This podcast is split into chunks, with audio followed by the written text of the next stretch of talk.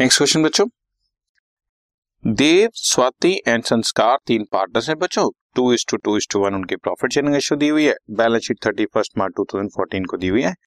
Building, inventory, trade receivables, cash और profit and loss account. Profit loss account asset side पे होने का मतलब इट्स अ लॉस, और इस साइड पे ट्रेड पेबल्स 17,000, बैंक लोन 13,000 और capital of Dev, Swati and Sanskar 77,000, 87,000 और 46,000 दिए हुए हैं। ठीक है जी, और टोटल बैलेंस शीट का 2,40,000 है। 2,40,000 है, यहाँ पर एक जीरो मुझे कम नजर आ रही है, मैं अपने आप ही डाल देता हूँ बच्चों। This is 2,40,000। ठीक है, अब क्या कहता है, 30 जून बैलेंस शीट दी हुई है 31 मार्च 2014 की, लेकिन 30 जून 2014 को ही देव की डेथ हो गई। और पार्टनरशिप एग्रीमेंट कहता है कि इंटरेस्ट ऑन कैपिटल 12% पर एनम देना है।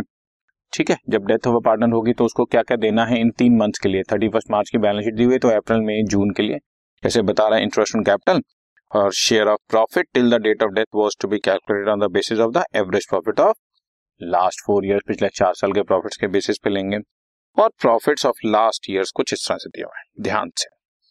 10-11 का प्रॉफिट था 2,04,000, 11-12 का प्रॉफिट था 1,80,000, 12-13 का प्रॉफिट था 90,000 और 13-14 का लॉस था 57,000 रुपीज। और ये यहाँ पर भी तुम्हें एसेट साइड पे पड़ा हुआ नजर आ रहा है।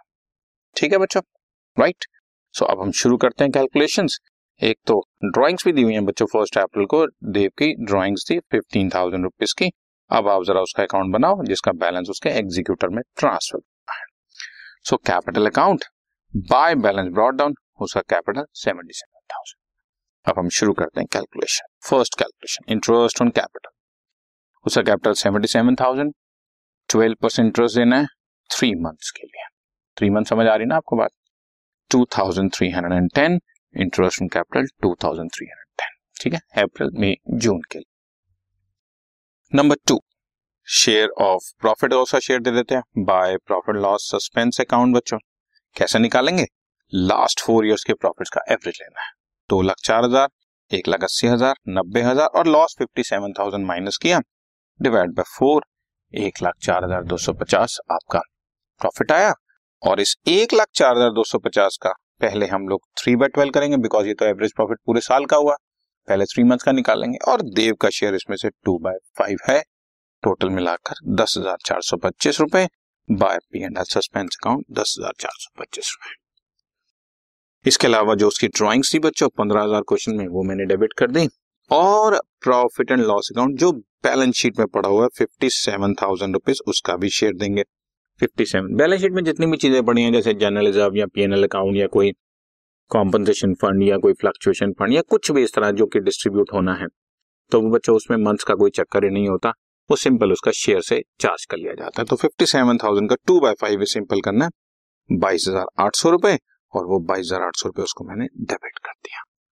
इससे टोटल आ गया बच्चों 89,735 और बैलेंस बच गया to Dev's executors account 51,935 rupees. ये उसका फाइनल बैलेंस है जो हमने उसके एग्जीक्यूटर्स अकाउंट में ट्रांसफर करते हैं। बाकी इन सब की जो हमने आपकी कैलकुलेशंस थी वो बता ही दी है। ठीक है, राइट है बच्चों। तो ये पार्टनर का capital account with working notes बनाकर आप शो करना है, राइट, डन।